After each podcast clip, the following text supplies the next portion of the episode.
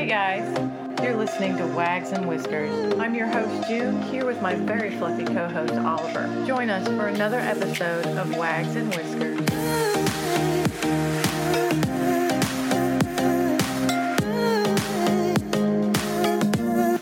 Good morning, Wags and Whiskers Tribe. I am your host June, here with Oliver and some more of my crew. If you can hear in the back, they are tearing up cardboard, my cats, just because they want to today. That's okay. I hope your Monday is going well and that you did have a good weekend.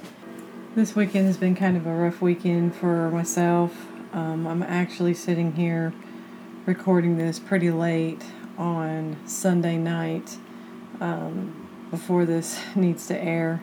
It's just been a, a really bad weekend for us. We I had a coworker pass away of COVID this past weekend, and then we are battling the sickness at our my house this week. So to say it's been a bad weekend is an understatement. So the story today is one that I'm going to dedicate to Nick. And I know that he would enjoy this story. Um, kind of a backstory about him. He actually, when he started working for the department I work for, he started in canine. And he worked with a dog for many years. I'm sorry. He worked for the dog for many years before coming over to our area. And so I decided to do this story for him. And yeah, so that's the story. And the story is going to be about a dog named Frog. So, just a little bit of a backstory. In 1971, um, I guess drug dogs. Let's just talk about drug dogs. People training dogs for, you know, drug dogs. So back in 1971, they started training dogs to do like identify explosives and illegal narcotics. But let's remember back in at this time in 1971, we're talking about like heroin was huge, cocaine, and we also had obviously marijuana. We always have marijuana. So they started training dogs back then, but it wasn't until like the 1980s that you know the drug trade increased like dramatically and so basically, they started training more dogs um, to sniff out drugs, narcotics. And it was kind of like, you know, oh, well, this is the way I train it. There, this is the way I train it. It was never like something that like everybody was doing the same thing. So they had in the 80s, they started having like this training at San, San Antonio, Texas. And they were trying to train them to basically sniff out illegal narcotics and like kind of make it like one way to do it. And um, so that was like the first training classes in there. So that's where 80s when they said, okay, let's start doing this, let's start training dogs to sniff out stuff. And then they said, hey, we need to find a way to kind of come together and everybody do the same thing. So in 1980, there was a man by the name of Don Lehan, Lehan, and he worked for Los Angeles, California, and he was hired to train, care, and handle a dog by the name of Frog. Frog, guys, like why Frog? But I don't know. I couldn't find pictures of this dog.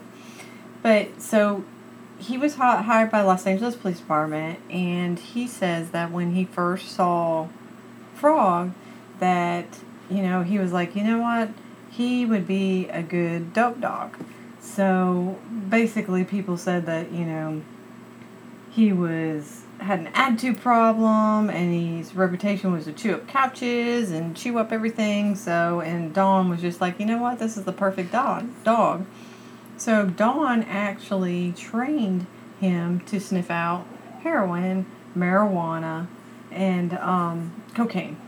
Frog became so well at sniffing out, like he was trained specifically to sniff out cocaine, heroin, and marijuana.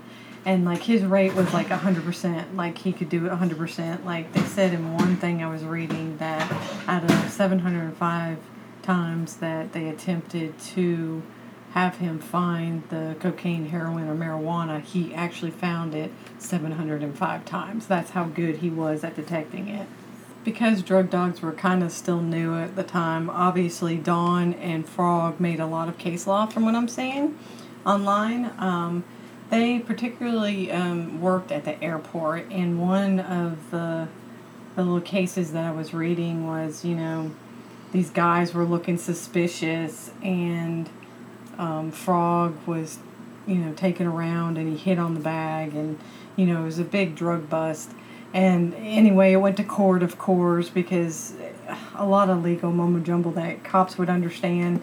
And so basically, it held up in court. But back then, everything was so new, and dogs sniffing drugs, and you know, how do you know it's right? And there's just so much going on back then. There was a lot of court cases that you know were going to the Supreme Court because of the fact that you know defendants weren't agreeing with what was happening, and then obviously prosecutors weren't agreeing with what was happening. That you know cases would be thrown out or cases would they be found guilty.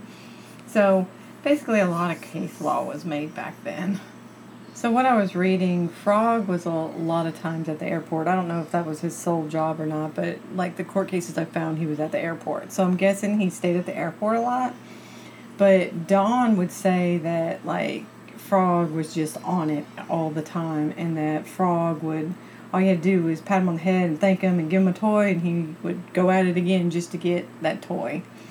And um, Frog, the reason why I tell the story about Frog, he would become you know, one of the first na- um, nation, like nationwide, he'd be the first most effective narcotic sniffing dog.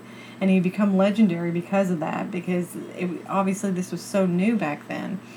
And it's it was said that he found or he sniffed out over $155 million worth of heroin, cocaine, and marijuana. And he would find this stuff in like radios and suitcase false bottoms cargo containers, um, in cars and planes, and you know he would just that he just loved doing it. Like the dog was meant to do that all his life. He did it for um, I think it was eight years. Um, he sniffed out dogs, um, sniffed out dogs, sniffed out narcotics, and then he was retired. And then obviously he died in June of 1986 and Don loved the dog. Don would go on to say that, you know, it didn't take much, he just had that drive. And um, so Don went on, he, he still, you know, did dogs, trained dogs and stuff like that, and Don would go ahead and retire in 1994. But not before he trained Frog, who was, he's a legend. Frog is a legend in the canine world and um, $155 million worth of heroin, cocaine, and marijuana. That is a lot back then. So I know this was kind of a short story, but I just wanted you to know about this canine sniffing dog named Frog and Don and how Frog was around during the time when people just didn't know about the canine sniffing dog and what they could and could not do. So he's a legend, so I wanted to mention him. But that is my story this week. Um, my thoughts for this week. Um, I've had a lot of time to think this weekend about just different things, and like I had mentioned before, I, you know, it's it's late at night here, um, and I'm just now doing doing this doing this recording for tomorrow, so I still have to edit and upload, but I wasn't going to do it because I just, it's been a bum weekend. And, um, you know, I want, I was like, no, I'm, I'm, I'm going to do it because people are counting on me to do it, and it's just, I know that Nick would want me to to do it. He would want me to keep doing what I'm doing and what I love doing. So this week, I want you guys to think about when you don't feel like doing something, when you're hurting, when something has you down, whether you're depressed, whether you lost somebody, whether you just plain out just don't want to do it. Do it anyway. Push yourself to that that next spot, that next space, and and just do what you know is right to do, do what you're meant to do. So just keep pushing on those days that you just don't feel like it. You don't have that get up and go.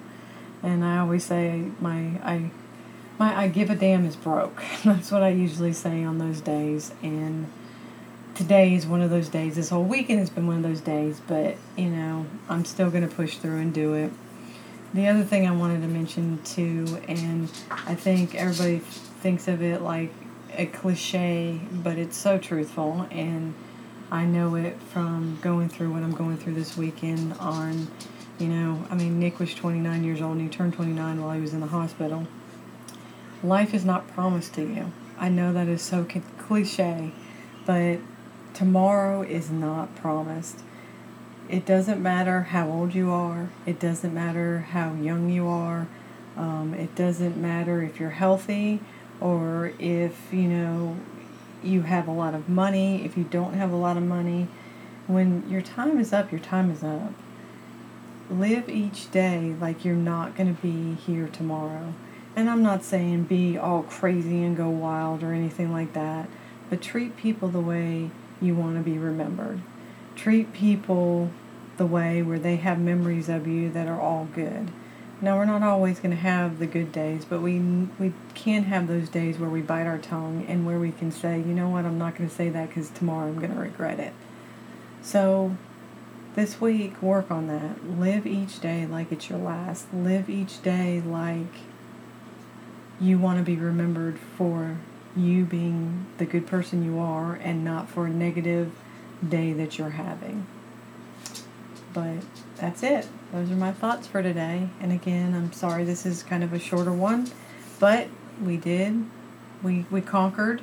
We conquered my roadblock this weekend. So I hope you guys have a good week. I hope you guys have a good Monday, and I will see you next Monday. And with that being said, be great and dream big.